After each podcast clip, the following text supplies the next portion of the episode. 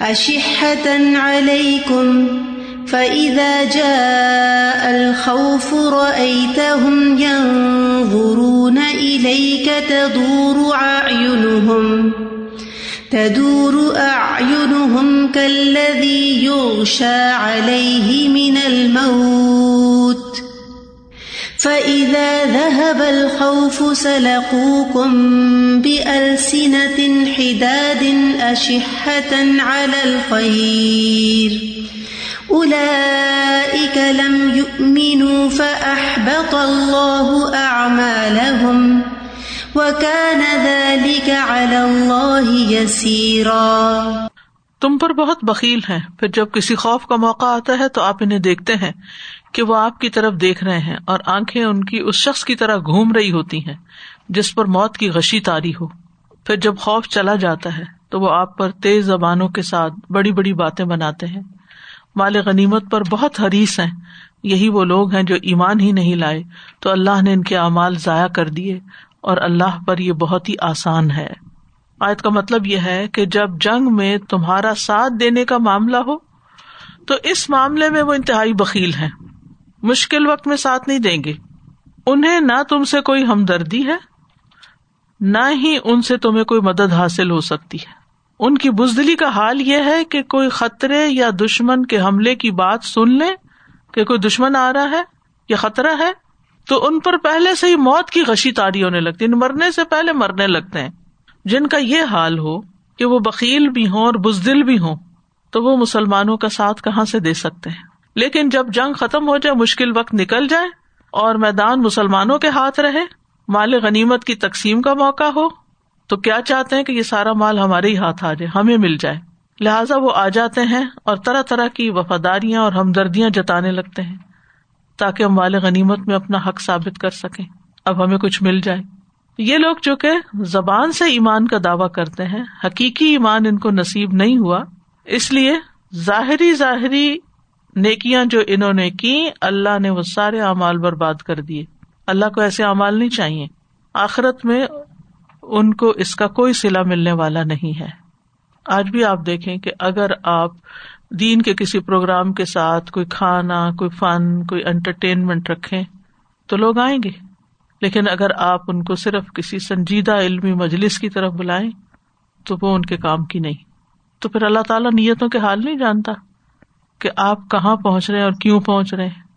تو سب سے پہلے اشہ تن علیکم اشہ شہیح کی جمع ہے۔ سخت ہرس اور بخل کا مجموعہ شہ شہیح ایسا شخص ہوتا ہے جو مال سمیٹنے میں تو انتہا درجے کا حریث ہو، لیکن خرچ کرنے میں سخت بکیل ہو۔ لینے کے لیے بہت لالچی، لیکن دینے میں بہت بخل۔ شاہ کا لغوی معنی ہوتا ہے خیر کو روک لینا۔ اور اشہ یعنی ایسے جو خیر روکنے والے ہیں جن میں کوئی خیر ہے ہی نہیں۔ یعنی جس شخص سے آپ کو خیر پہنچ سکتی ہے لیکن وہ نہیں پہنچاتا، وہ وہ شہی ہوتا ہے آپ پر۔ وہ صرف حریث ہوتا ہے کہ اسی کو بس ہر فائدہ پہنچے۔ بکیل وہ ہوتا ہے جس میں اتنا ہرس تو نہیں ہوتی لیکن دینے کے لیے تیار نہیں ہوتا۔ شہی کے اندر ہرس بھی ہوتی ہے اور بخل بھی ہوتا ہے۔ دونوں چیزیں اکٹھی ہو جاتی ہیں۔ یعنی جب انسان کنجوس ہو، جمع کرنے والا ہو اور ہرس کے ساتھ جمع کرے تو وہ شہی ہوتا ہے یعنی انتہا درجے کا بکیل کہہ لیں آپ۔ تو اشحتن علیہ کم وہ تمہارے بارے میں شہی ہے یعنی تم پر مال خرچ کرنے کے بارے میں بھی اور جنگ میں شریک ہونے کے بارے میں ہی۔ یعنی اس خاص موقع کی مناسبت سے تمہارا ساتھ دینے کے معاملے میں۔ اور حریث کس پر ہے؟ غنیمتوں کے متعلق کہ ان کو کچھ مل جائے۔ جب اللہ کے راستے میں دینا پڑے تو بکیل ہے، اور جب وہاں سے کچھ مل رہا ہو، کوئی فائدہ حاصل ہو رہا ہو، تو پھر وہ لینے کے لیے حریث ہوتے ہیں۔ ہمیں نہ بھولا جائے۔ یعنی لڑائی کے وقت اپنی جسمانی قوتیں، اپنی مالی قوتیں خرچ کرنے میں بخل کرتے ہیں۔ اور لڑائی کے بعد جب مال غنیمت حاصل ہو تو اس کے حریث ہو جاتے ہیں۔ مراد یہ ہے کہ دین کے کسی کام میں اہل ایمان کا ساتھ دینے کو تیار نہیں ہوتے۔ نہ کوئی محنت، نہ وقت، نہ فکر، نہ مال، کوئی چیز بھی دینے کو تیار نہیں۔ کوئی نہ کوئی بہانا بنا لیں گے۔ آپ پر الزام تراشی شروع کر دیں گے۔ یعنی بازو کا تو ایسا ہوتا ہے نا کہ کمی آپ کے اپنے اندر ہوتی ہے، لیکن آپ ظاہر نہیں کرنا چاہتے کہ آپ یہ کام نہیں کرنا چاہتے۔ آپ دوسرے کو بلیم کرنا شروع کر دیتے۔ اس کی وجہ سے میں نہیں کرنا چاہتا۔ یہ مجھے نہیں کرنے دیتا۔ حالانکہ اس غریب کا قصور نہیں ہوتا، نیت آپ کی نہیں ہوتی، کیونکہ جس کی نیت یہ ہوتی ہے نا کہ میں نے کچھ کرنا ہے، وہ ان ساری چیزوں سے اوپر اٹھ کے، وہ ساری چیزوں کو بلا کے، وہ صرف مقصد پہ فوکس رکھے ہوتے ہیں۔ اب مثلاً اگر آپ نے کسی ڈیسٹینیشن پہ پہنچنا ہے اور جب آپ نے گاڑی نکالی تو آپ کے دائیں بائیں ایسے لوگ ڈرائیو کر رہے تھے کہ جو بہت اچھے ڈرائیور نہیں تھے، تو آپ کیا گاڑی روک کے کھڑی ہو جاتے ہیں کہ چونکہ اس علاقے کی ڈرائیونگ اچھی نہیں ہے، اس لیے میں نہیں جا رہا ادھر۔ میں نے جانا ہی نہیں اپنے مقصد پہ۔ نہیں، آپ ہر صورت جاتے ہیں اپنے آپ کو بچ بچا کے۔ آپ اپنے آپ کو لوگوں کے رویے کے تابے نہیں کرتے۔ کہ کوئی اچھا ہے تو آپ اچھا کام کریں گے، اور اگر کوئی اچھا نہیں تو آپ اچھا کام ہی نہیں کریں گے۔ کیونکہ یہ بھی انسان کا ایک امتحان ہوتا ہے کہ وہ کتنا سچا ہے اپنے مقصد میں، کتنا مخلص ہے۔ فضا جا الخوف رأيتهم ينظرون إليك۔ پھر جب خوف آ جاتا ہے تو آپ ان کو دیکھیں گے کہ وہ آپ کی طرف دیکھ رہے ہیں۔ یعنی کوئی خوف کی خبر آتی ہے۔ خواہ وہ ان کے دشمنوں کی طرف سے آئے جو مدینہ میں موجود ہوں۔ یا انہیں رسول اللہ صلی اللہ علیہ وسلم کی طرف سے کوئی خوف آئے۔ تو جب ان کو ان کے حالات سے آگاہی ہو جاتی ہے، تو وہ ڈرتے ہیں کہ اللہ تعالیٰ اب ان کے کاموں کا پردہ نہ چاک کر دیں، ان کی منافقت نہ کھول دیں، یا ان پر اپنے رسول کو مسلط نہ کر دیں۔ تو وہ آپ کو پھر کنکھیوں سے دیکھ رہے ہوتے ہیں کہ آپ کیا کر رہے ہیں، آپ کیسے سوچ رہے ہیں، آپ ہمارے بارے میں کیا فیصلہ کرتے ہیں۔ وہ جو دل کا چور ہوتا ہے نا، تو پھر وہ اس طرح کی حرکت سے حالات کا جائزہ لیتا ہے کہ کہیں دوسرے پر میری حقیقت تو نہیں کھل گئی۔ تدور آئین ہم کلدی یوشا علیہ من الموت۔ تدور، دار یا دور کا مطلب ہوتا ہے چکر کھانا۔ چکر کھا رہی ہوں گی یعنی گھما رہے ہوں گے۔ آئین ہم اپنی آنکھیں۔ کلدی اس شخص کی طرح یوکشا علیہ من الموت، جس پر موت کی وجہ سے غشی تاری ہو رہی ہو۔ یعنی جب ان کی دلوں میں چور ہوتا ہے نا، تو نبی صلی اللہ علیہ وسلم کی مجلس میں آتے ہیں، تو اس طرح بیٹھتے ہیں کہ ادھر ادھر ادھر ادھر دیکھ رہے ہوتے ہیں کہ کہیں سے کوئی خطرہ، کوئی بات، کوئی شکایت ہماری، کوئی کوئی چیز کھل تو نہیں رہی۔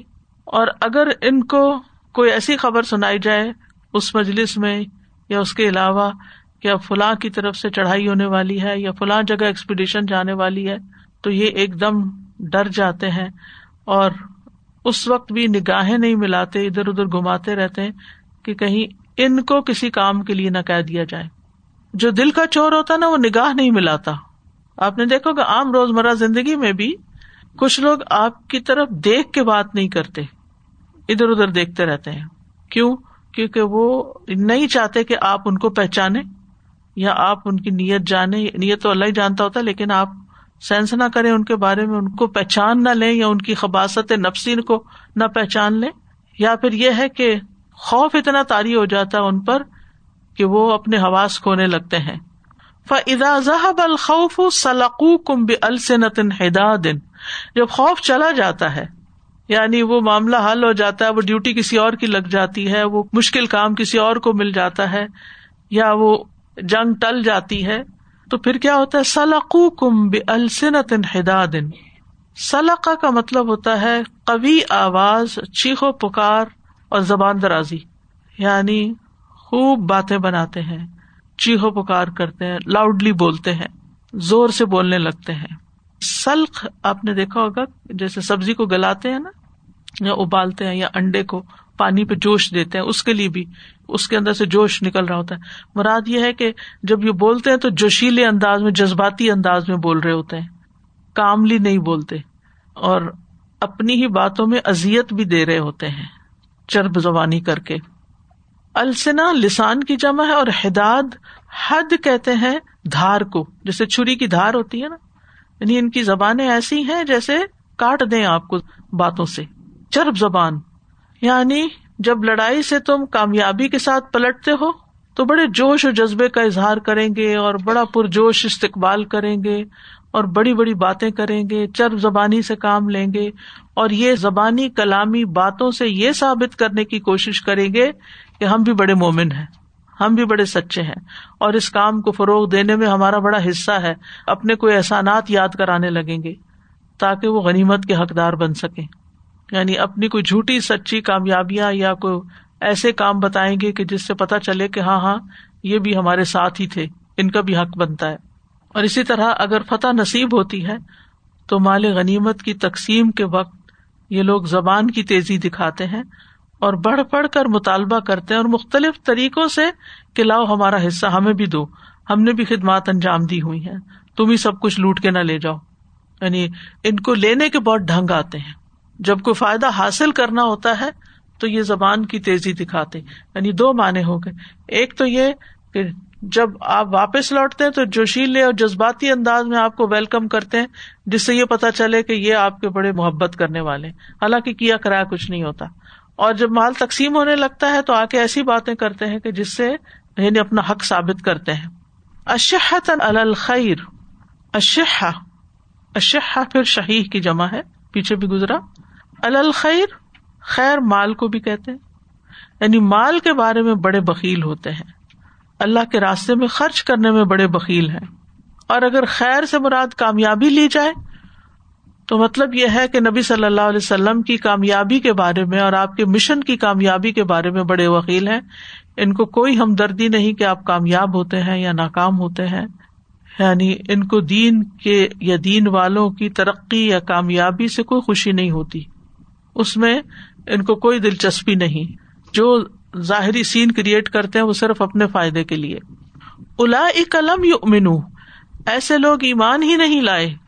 ان کا ایمان ہی درست نہیں۔ احبت اللہ اعمال تو اللہ نے ان کے اعمال ضائع کر دیے۔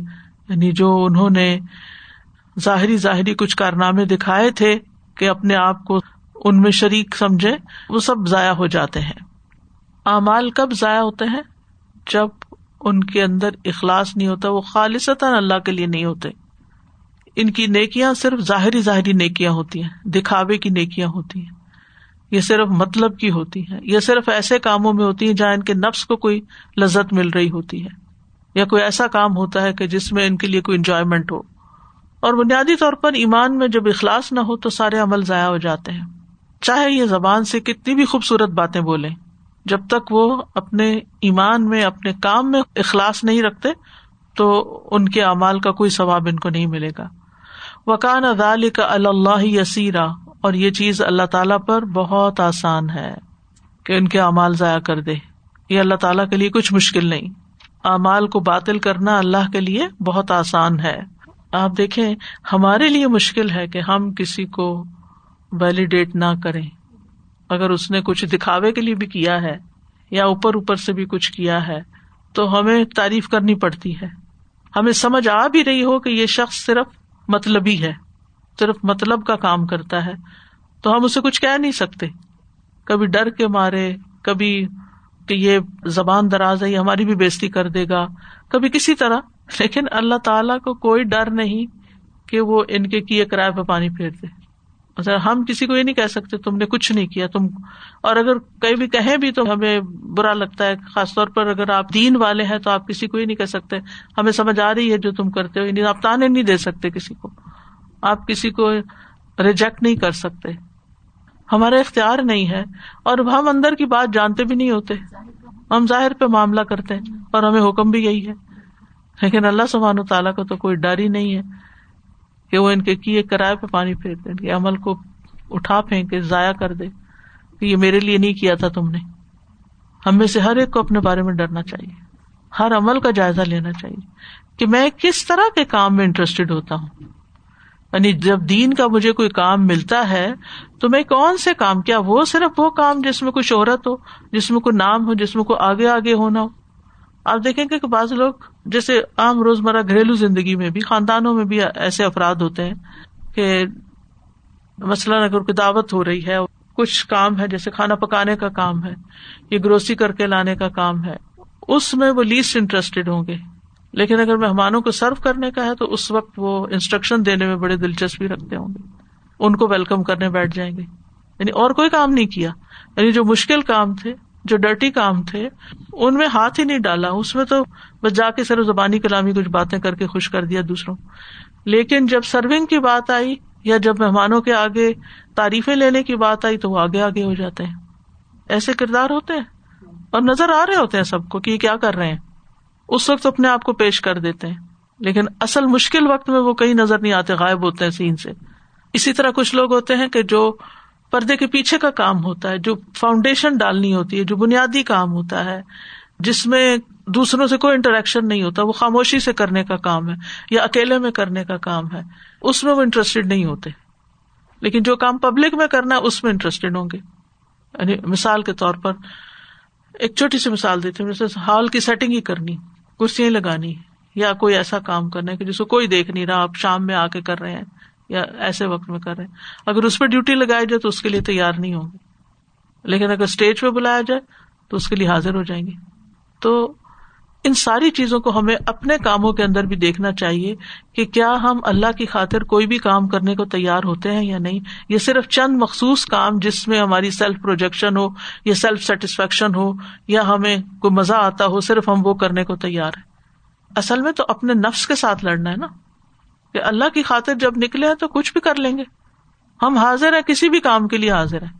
جب انسان حج اور عمرے کے لیے نکلتا ہے تو اللہ تعالیٰ کا حکم کیوں؟ وہ اتم الحج والعمرۃ اللہ سارا اس کو پورا کرو، حج اور عمرے کو۔ اس میں چھوٹے مناسب بڑے احرام کی پابندیاں منا ہے ارفات ہے۔ اب قریش جو تھے، وہ اپنے آپ کو ہمس کہتے تھے، وہ ارفات تک نہیں جاتے تھے کہ یہ عوام جاتے ہیں، ہم نہیں جاتے۔ ہم بڑے امپورٹینٹ لوگ ہیں، ہم یہیں تک رہتے ہیں۔ اللہ تعالیٰ نے اس کو رکنے اعظم کرار دے دیا۔ حج کا۔ وہاں گئے نہیں تو حج ہی کوئی نہیں ہوا۔ بیٹھے رہو یہاں۔ ساری کوشش ضائع گئی۔ تو نیکی کا کوئی بھی کام ہو، کسی بھی قسم کا کام ہو، اپنے نفس کو اس کے لیے تیار کرنا چاہیے۔ اللہ یہ کہ کوئی معذوری ہو، کیونکہ اللہ تعالیٰ معذوروں کو بھی جانتا ہے۔ کہ ایک شخص چل نہیں سکتا۔ ابن ام مختوم جو تھے، ان کا اخلاص آپ دیکھے نابینا تھے، تو ان کو غزبے پر نہیں لے جایا جا رہا تھا، انہوں نے کہا کہ پلیز آپ مجھے لے جائیں، میں جا کے صرف جھنڈا پکڑ کے ایک جگہ کھڑا رہوں گا۔ میں کہیں آگے پیچھے نہیں جاؤں گا۔ ابھی اس میں کتنا خطرہ ہے کہ آپ جھنڈا پکڑ کے کھڑے ہیں، آپ کو پتہ ہی نہیں کہ دشمن آ رہا ہے اور وہ آپ کو ختم کر کے چلا جائے۔ لیکن اخلاص کی بات ہے نا، شوق کی بات ہے کہ مجھے بھی جانا ہے ایسے کام میں۔ حالانکہ مشکل کام ہے، وہاں کو سیر تفریح کے لیے، کسی پکنک کے لیے نہیں جا رہے تھے۔ تو اللہ سبحان تعالیٰ کسی سے انتقام لینے سے نہیں ڈرتا۔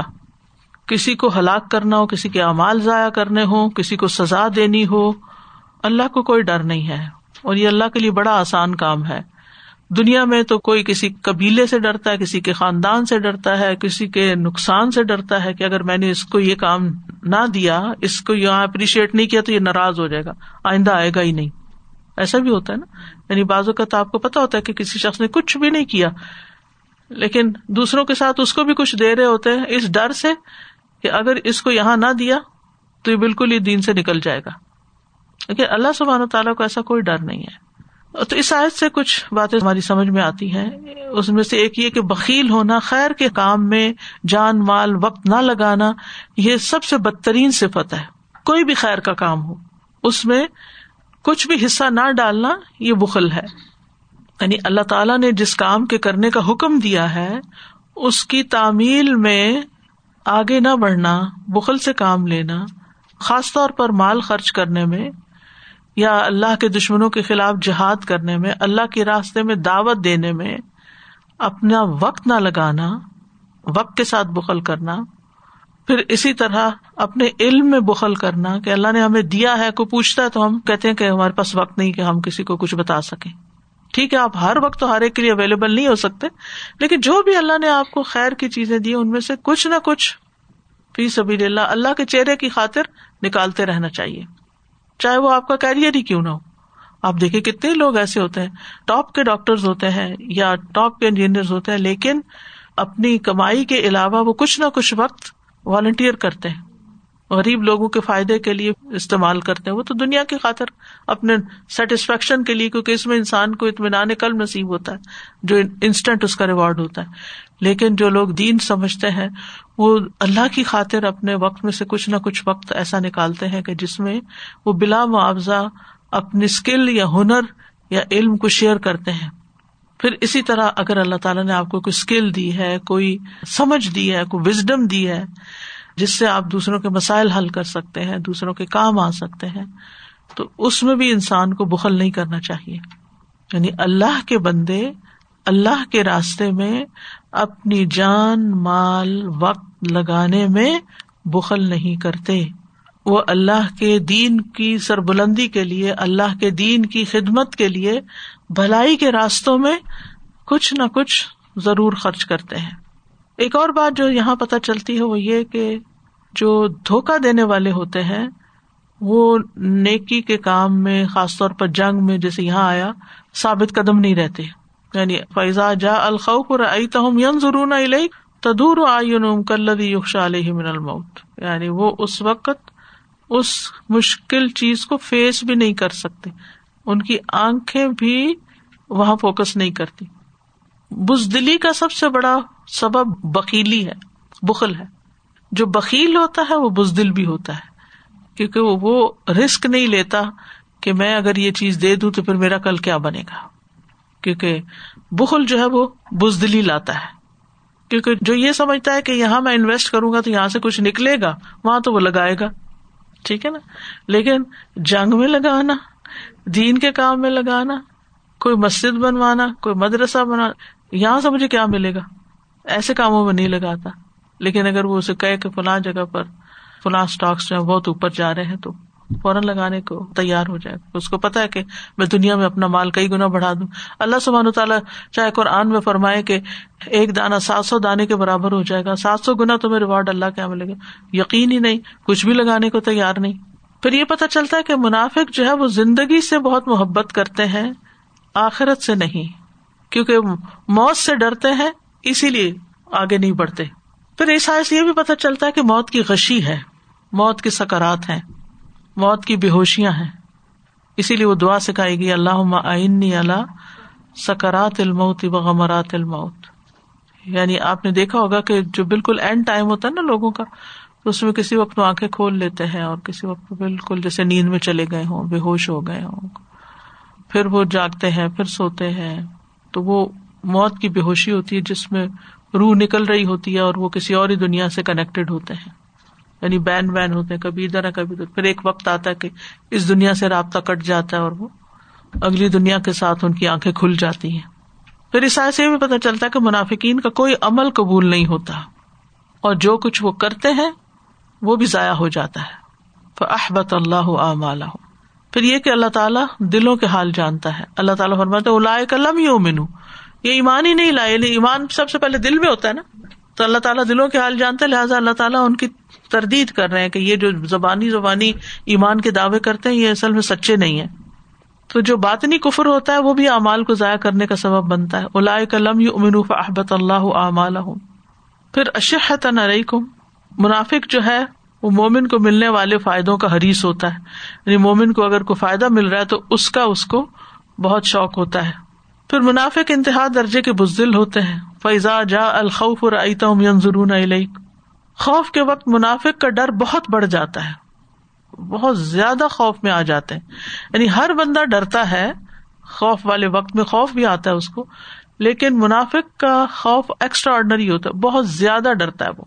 یعنی خوف اور امن کے وقت مومن اور منافق کے دو مختلف رویے ہوتے ہیں۔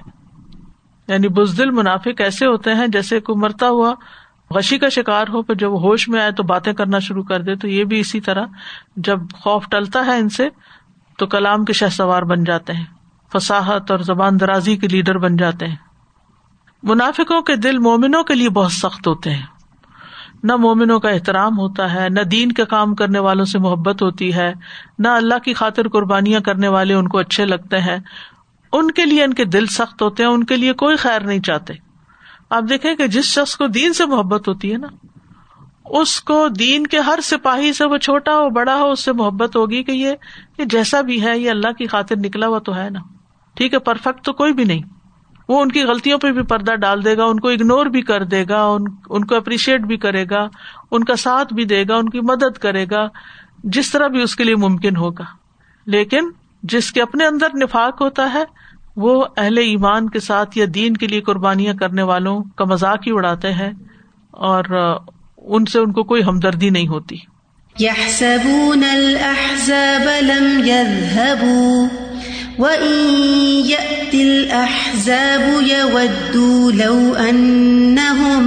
بادون في الأعراب يودوا لو أنهم بادون في الأعراب الأعراب يسألون عن أنبائكم ولو كانوا فيكم ما قاتلوا إلا قليلا وہ سمجھتے ہیں کہ حملہ آور گروہ ابھی تک واپس نہیں گئے اور اگر وہ لشکر آ جائیں تو وہ چاہیں کہ کاش وہ صحرا میں بدو کے ساتھ باہر رہنے والے ہوتے وہاں سے تمہاری خبروں کے بارے میں پوچھ لیتے اور اگر تم میں موجود ہوتے تو بھی بہت کم ہی وہ لڑتے۔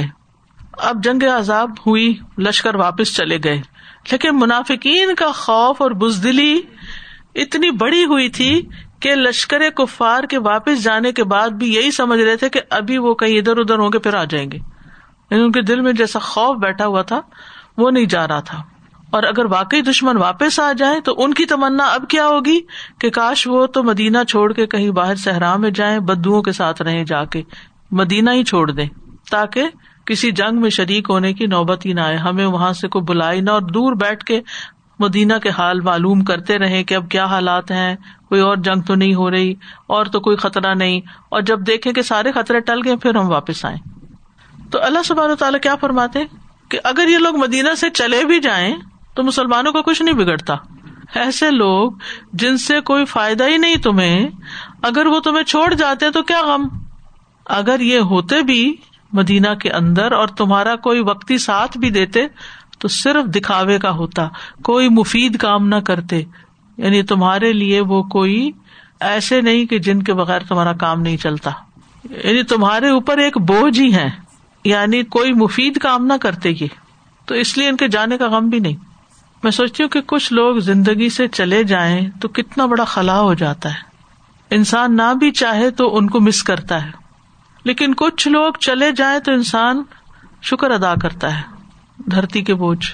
وہ آتا ہے نا اول فرون کے بارے میں، جب وہ ڈوب گئے، نہ آسمان رویا اور نہ زمین۔ نہ آسمان کو غم ہوا، نہ زمین کو۔ مطلب یہ ہے کہ کسی کو کوئی غم نہیں تھا کہ یہ ختم ہو گئے۔ کیونکہ ایسے ظالم، باغی، متکبر لوگ تھے۔ ظاہر ہے جب آپ اپنی ذات سے کسی کو فائدہ نہیں پہنچاتے، آپ کسی کے لیے مخلص نہیں، تو آپ کو کون مس کرے گا اور آپ کو کون چاہے گا؟ تو ہمیں اپنے گھروں کے اندر بھی دیکھنا چاہیے کہ اپنے گھر کے اندر ہم کیا ویلو ایڈ کرتے ہیں۔ ہم گھر والوں کی کیا خدمت کرتے ہیں کہ اگر ہم نہ ہو تو وہ پریشان ہو کے اب یہ نہیں تو کیسے کام چلے گا؟ یا وہ سمجھتے ہیں کہ ٹھیک ہے، ان کا ہونا یا نہ ہونا ڈزنٹ میٹر ہمیں کوئی فرق نہیں پڑتا وہ۔ اسی طرح کہیں پر بھی ہوں ہم، کہیں ورک پلیس پہ ہوں، کسی بھی جگہ۔ تو جو انسان کسی کو فائدہ نہیں پہنچاتا، وہ بےکار سکا ہے۔ کھوٹا سکا ہے وہ۔ جب کھوٹا سکا ہوتا نا، تو انسان اس کو اپنے بیگ میں نہیں بھر کے رکھتا، سب پھینک دیتا ہے، اس کا کیا کام؟ اس سے تو کچھ بھی نہیں ملنے والا۔ وہ کہتے نا، دو ٹکے کا انسان، تو وہ تو اس کی قیمت دو ٹکے کی بھی نہیں ہوتی۔ دو ٹکے سے کیا آئے گا؟ یعنی انتہائی لو کیریکٹر کا انسان۔ آپ نے دیکھا ہوگا کہ بعض خواتین طلاق لینے پہ مصر ہوتی ہیں۔ اگر ان کو سمجھایا جائے بھی گھر ہے، تمہارا بچے ہیں تمہارا شوہر ہے، تمہیں آسانی ہے تمہارے لیے، لیکن وہ کسی قیمت پہ راضی نہیں ہوتی۔ جب انویسٹیگیٹ کیا جاتا تو پتا چلتا نہ شوہر کماتا ہے، نہ کچھ لا کے دیتا ہے، بلکہ الٹا اگر اس کی کوئی بات نہ مانو تو ابیوسو ہو جاتا، مار کٹائی شروع کر دیتا۔ اب ایسے شخص کے ساتھ کون رہنا چاہے گا؟ ایسے لوگ بازو کا عورتوں کو بھی بلیم کرتے ہیں. یہ دین پڑی ہوئی لڑکی ہے، یہ گھر نہیں بسانا چاہتی. وہ کس قیمت پر گھر بسائے؟ ہر حال میں عورت ہی کا قصور تھوڑی ہوتا ہے. یعنی آپ کچھ بھی کر کے دینے کو تیار نہیں ہے آپ کو صرف اپنے حقوق کا پتا ہے. بیوی کے لیے کچھ بھی نہیں کرنے کو تیار، نہ اس کی بیماری، نہ اس کی صحت، نہ اس کی کسی ضرورت، کسی چیز میں آپ شامل ہی نہیں ہے تو پھر آپ کی کیا ویلو ہے؟ اینڈ وائس ورسا اور اسی طرح اگر عورت کسی کام کی نہیں ہے گھر میں، سوائے لڑائی جھگڑے کے، تو پھر اس کے بھی ہونے یا نہ ہونے سے کیا فرق پڑتا ہے؟ تو ہر ایک کو اپنے آپ کو رکھ کے دیکھنا چاہیے کہ میں جہاں بھی ہوتا ہوں، میں دوسروں کے کس فائدے کا ہوتا ہوں؟ میں کیا دینے والا ہوں؟ یہ نہیں دیکھے کہ میں کیا لینے والا ہوں، مجھے کیا ملنے والا ہے؟ میں کیا کر سکتا ہوں؟ یہ سبون الحضاب علم یا وہ سمجھتے ہیں کہ حملہ آور جتھے جو رسول اللہ صلی اللہ علیہ وسلم اور آپ کے صحابہ کے خلاف جنگ کرنے کے لیے اکٹھے ہو کر آئے، وہ اس وقت تک نہیں گئے جب تک کہ وہ انہیں ختم نہ کر دیں۔ لیکن کیا ہوا؟ ان کی تمنا ناکام ہوئی اسی لیے سورت کا نام حزاب ہے، حزب کی جمع ہے، جماعتیں، گروہ یعنی قریش کے کافر اور ان کے ساتھ آنے والے اور قبائل۔ اور حزب لوگوں کی اس جماعت کو کہتے ہیں جس میں قوت اور سختی ہوتی ہے۔ یا ہر وہ گروہ جن کی ایک خواہش ہو۔ یعنی حزب کا مطلب ہوتا ہے کسی چیز کا باہم جمع ہو جانا۔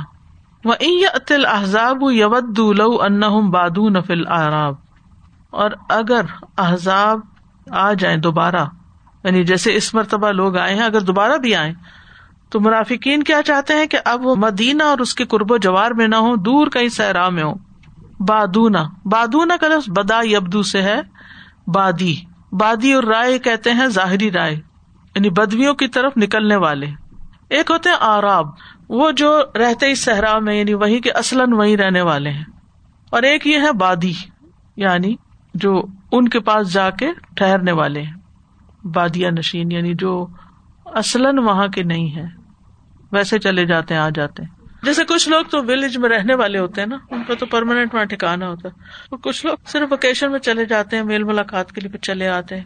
یا سلونا ان امبائی کم وہ وہاں رہ کے تمہاری خبریں معلوم کر رہے ہوں گے کہ تم پہ کیا گزری، کیا ہلاک ہوئے کہ نہیں ہوئے، کیا ابو سفیان اور لشکر غالب آئے یا ناکام ہوئے۔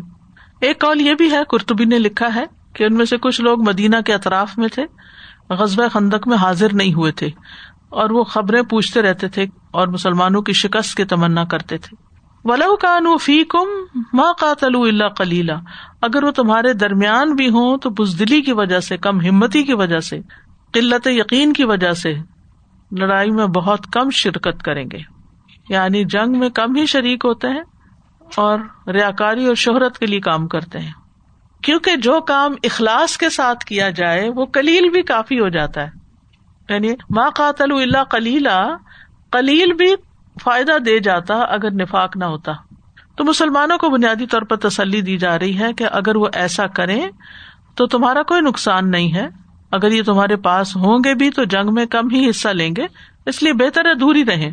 یعنی یہ ان لوگوں میں سے نہیں ہے جن کی موجودگی بڑی اہمیت کی حامل ہوتی ہے کہ وہ نہ ہو تو کام نہیں چلتا۔ تو اس سے جو باتیں پتہ چل رہی ہیں، ان میں سے ایک یہ کہ منافقین کی شدید بزدلی کا بیان ہے اس میں۔ اور بزدل ہونے کی علامت کیا ہے کہ ایسے لوگ اگر کہیں کوئی خطرے کی چیز دیکھ بھی لینا ان کہا جو چلے اس طرف تو وہ دیکھنے بھی نہیں جائیں گے کہ نہیں نہیں، وہ وہاں کچھ ہے، ہم نہیں جاتے۔ یعنی دور سے ہی نہ۔ اب بہت سے مسلمان جو ہے وہ اپنے اسلام کا اظہار کیوں نہیں کرتے؟ بزدلی کی وجہ سے کہ ان کو پتا چل جائے گا اچھا یہ فلان جگہ جاتا ہے، یہ قرآن پڑھتا ہے، یہ قرآن پڑھاتا ہے۔ تو تمہارا کیریئر جاتا رہے گا۔ تم پکڑے جاؤ گے، تمہارا نام لگ جائے گا، تم ٹیررسٹ کہلاؤ گے۔ قرآن پڑھنے پڑھانے سے کیوں ٹیررسٹ ہو گیا کوئی؟ کس بات کا خوف ہے۔ لیکن بہت سے مسلمانوں کو اس بات کا خوف ہوتا ہے۔ وہ کسی مسجد جانے کو تیار نہیں، کسی دینی ادارے میں جانے کو تیار نہیں، وہ دین سیکھنے کو تیار نہیں، دین کے شعر اسکول میں نماز نہیں پڑھنی پتا چل جائے گا۔ یعنی کسی بھی طرح اپنے اسلام کے اظہار کے لیے تیار نہیں۔ بزدلی ہے، نام چینج کر لیتے ہیں، حجاب، کپڑے، ہر چیز تبدیل۔ کیونکہ وہ مسلمانوں کے ساتھ مل کر دین کی کسی خدمت کے کام میں شریک نہیں ہونا چاہتے۔ اور اگر شریک ہوں بھی تو الٹا فساد ہی پھیلائیں گے، کرتے کراتے کچھ نہیں۔ تو اللہ تعالیٰ ایسے لوگوں سے بچا کے رکھے۔ قد يعلم الله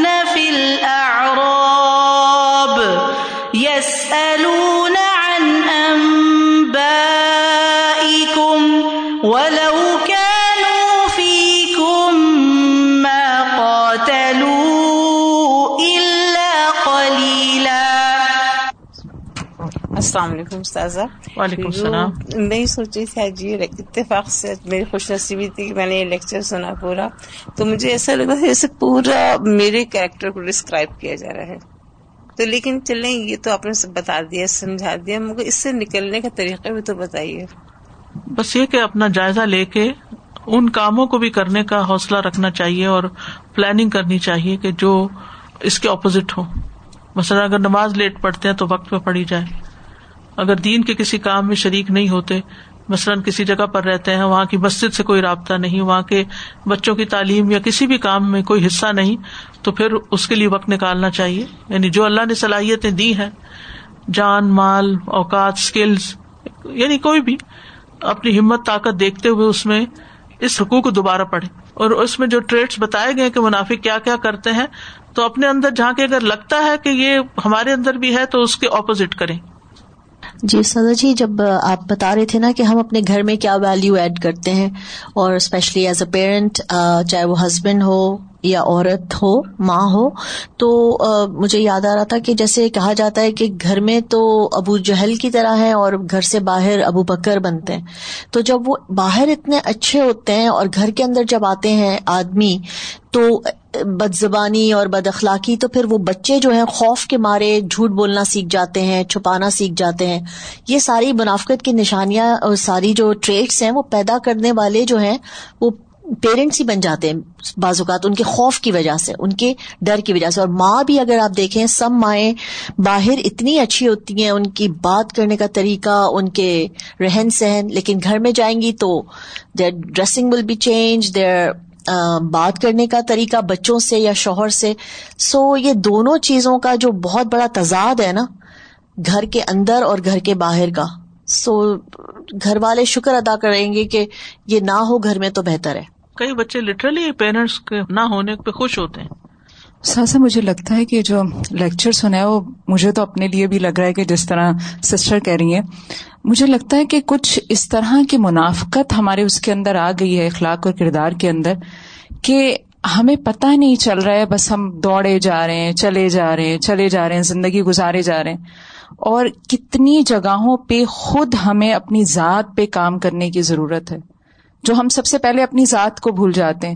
مجھے ایک کریکٹر ایسا آ رہا تھا کہ خیر خواہ کہ میں خود اپنی ذات کے لیے خیر خواہ نہیں بن رہی ہوں۔ کہ ہوتا ہے دوسروں کے لیے خیر خواہ بنے، دوسروں کے لیے خیر چاہیں۔ ہر چیز میں جیسے ابھی ہوا نا کہ گول میں نے لکھا کہ ہر حالت میں دوسروں کے لیے بہتر چاہنا، بھلا چاہنا اور میں دوسروں کو کیا دے سکتی ہوں رائٹ اور اچھا دینا، خود لینے کی نہیں سوچنا۔ تو مجھے لگ رہا تھا کہ ہم خود اپنے لیے خیر خواہ نہیں ہیں۔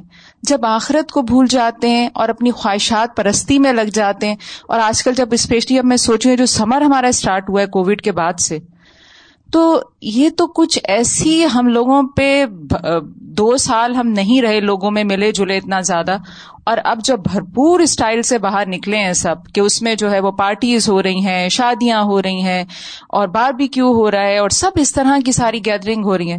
تو میں وہی سوچی تھی کہ دو سال جو ہم نے تنہائی میں اپنے اوپر کام کیا تھا، اب اس کے پریکٹیکل اس میں اب آئے نا ہم، لیکن اس میں کیا کامیابی ہوئی ہے ہماری؟ تو بہت واقعی مجھے لگتا ہے اپنی ذات پہ سب سے زیادہ کام کے، جب خود خالص ہوں گے کہ چھوٹی سی بھی نیکی کریں گے تو اللہ سبحانہ تعالیٰ اس کا اتنا اجر دیں گے۔ ہمیں ارے خود یقین میں کمی آ جاتی ہے۔ اور پھر واقعی کہ پھر ہم دنیا کے اس کے اندر لگ جاتے ہیں دوبارہ سے اسی روٹین کے اندر۔ یعنی جب ذات اور دین آمنے سامنے آ جائے تو ہماری پرائرٹی کیا ہوتی ہے؟ دین کو بھی ضرورت ہے، ہماری ذاتی ضرورت بھی ہے۔ چاہے مال ہو، چاہے علم ہو، چاہے کوئی اور خدمت ہو۔ تو ہم اپنی ذات کے لیے کتنا وقت نکالنا چاہتے ہیں، دین کے لیے کتنا وقت نکالنا چاہتے ہیں۔ دین کے کام کو کتنی دل جمی کے ساتھ کرتے ہیں اور اپنے ذاتی کاموں کو کس دلچسپی کے ساتھ کرتے ہیں۔ ان سب چیزوں، ان سب اوقات میں ہمیں اپنے اندر خود ایک کمپیرزن کرنا چاہیے۔ ہم اگر کوئی اور مرضی کا کام کرتے ہیں تو اس میں کتنا دلچسپی لیتے اور نماز کے وقت مسلح پہ ہماری کیا حالت ہوتی ہے۔ ذاتی شاپنگ کے لیے کسی برانڈ کا بیگ خریدنا ہو یا جوتا خریدنا ہو یا کچھ اس کے لیے پیسے کہاں سے نکل آتے ہیں؟ اور اگر کسی مسجد میں یا کسی دین کے کام پر ہمیں کچھ ڈونیٹ کرنا ہو تو اس وقت ہمارے دل کا حال کیا ہوتا ہے؟ اگر دین کے کسی کام کے لیے ہم سے کچھ مانگ لے تو ہم کس طرح نکالتے ہیں؟ اور اگر ہمیں کوئی دنیا کے کسی، جیسے نے بتایا کہ اب طرح طرح کی پارٹیز اور یہ سب کچھ چیزیں ہو رہی ہیں، بعض اوقات ایسی انٹرٹینمنٹ کی مجالس ہو رہی ہیں، وہاں پر ایک ایک ٹکٹ جو ہے، بعض اوقات سینکڑوں نہیں ہزاروں کا ہوتا ہے، تو اس کو خریدتے وقت کوئی میچ دیکھنا ہے، کوئی کانسرٹ اٹینڈ کرنا ہے، کوئی اور ایسی جگہ پر خرچ کرنا ہے، تو وہاں خرچ کرتے ہوئے ہمارا کیا حال ہوتا ہے؟ اور اگر اتنے ہی پیسے ہمیں دین کے کسی مسجد میں جا کے ڈونیٹ کرنے ہو تو پھر ہمارے دل کا حال کیا ہوتا ہے؟ ہم کتنے تیار ہوتے ہیں؟ تو ہمارے ایمان اور تقوا اور اخلاص کا یہیں سے پتا چلے گا کہ ایک طرف دنیا ہے اور ایک طرف دین ہے۔ دین کے لیے کیا دے سکتے ہیں؟ کتنا دیتے ہیں؟ کتنے پرسینٹ دیتے ہیں؟ اور دنیا کے لیے کیا دے رہے ہیں؟ اور پھر یہ بھی یاد رکھنا چاہیے ہمیشہ دنیا کتنے دن کی ہے اور آخرت کتنی ہے؟ یقین کی کمی ہے نا؟ استاد جی ان دو آیات سے جو میں نے سیکھا ہے کہ سیلف اسسمنٹ انسان اپنے آپ کو دیکھے کہ خوف اور غصے کی حالت میں اس کی کیا حالت ہوتی ہے؟ اس کی شکل کس طرح وہ ریئیکٹ کرتا ہے؟ تو پتا چلے گا یہ جیسے اللہ سبحانہ و تعالیٰ فرماتے میو کا شہا نفس ہی کا المفل ہوں تو فلاح کا یہی طریقہ ہے کہ اپنے آپ کا جائزہ لیتے رہے ہم۔ کیونکہ سب سے زیادہ ہم خود ہی اپنے آپ کو پہچان سکتے ہیں۔ وہ مینٹل میں بہت زیادہ نظر آ رہی ہے، جس میں خوف اور فوبیاز اور پریشانی اور ایک جو ہوتی ہے نا، جیسے اتنا ہو بھی نہیں مگر اتنا ایکسیجریٹڈ نظر آئے۔ یہ سارا ایسا نفسیاتی بیماری بھی لگ رہی ہے اور آج کل اتنا دیکھا جا رہا ہے کہ لوگوں کو جب سے اسپیشلی یہ پینڈیمک ہوا تو people are really really scared of things جیسے کہ جتنی ہے بھی نہیں مگر اتنا زیادہ پریشان ہو جاتے ہیں ہر چھوٹی سی بات پہ بھی۔ تو آئی ڈونٹ نو کہ یہ یعنی یا تو یہ منافقت بڑھتی دنیا کے کسی نقصان پر حد سے زیادہ پریشان ہونا چھوٹا سا بھی نقصان ہو چھوٹا سا بھی کوئی غم کا موقع ہو تو اس پہ حد سے زیادہ نکل جانا یہ دنیا سے محبت کو ظاہر کرتا ہے نا۔ اس کے برعکس آخرت کا بڑے سے بڑا نقصان ہے۔ نماز چلی گئی آپ کی۔ آپ صبح سوئے رہ گئے۔ آپ کو کوئی غمی نہیں، تھوڑی بہت پریشانی ہوئی، پھر اس کے بعد کزا پڑھ لی، بس پڑھ تو لی ہے نا۔ آخرت کا کوئی نقصان ہو جائے، نیکی کا کوئی موقع ہاتھ سے چلا جائے، اس پر ہمارے غم کا کیا عالم ہوتا ہے؟ دنیا میں اگر کوئی اپرچونٹی ہمیں یا ہمارے بچوں کی نکل جائے، کہیں ہماری ڈریم جگہ تھی جہاں ہم نے ایڈمیشن کرانا تھا بچے کا، یا کوئی ڈریم اپرچونٹی تھی بزنس کی یا ریزیڈینس کی وہ ہاتھ سے نکل جائے تو کیسا غم لاحق ہوتا ہے؟ اور اگر آخرت کا کوئی نیکی کا موقع جو کہ وہاں درجات کی بلندی کا باعث تھا، وہ ہاتھ سے نکل جائے تو کیا غم ہوتا ہے؟ یہ ساری چیزیں ہمیں ظاہر کرتی ہیں کہ دنیا سے ہماری محبت کتنی ہے اور آخرت سے کتنی ہے۔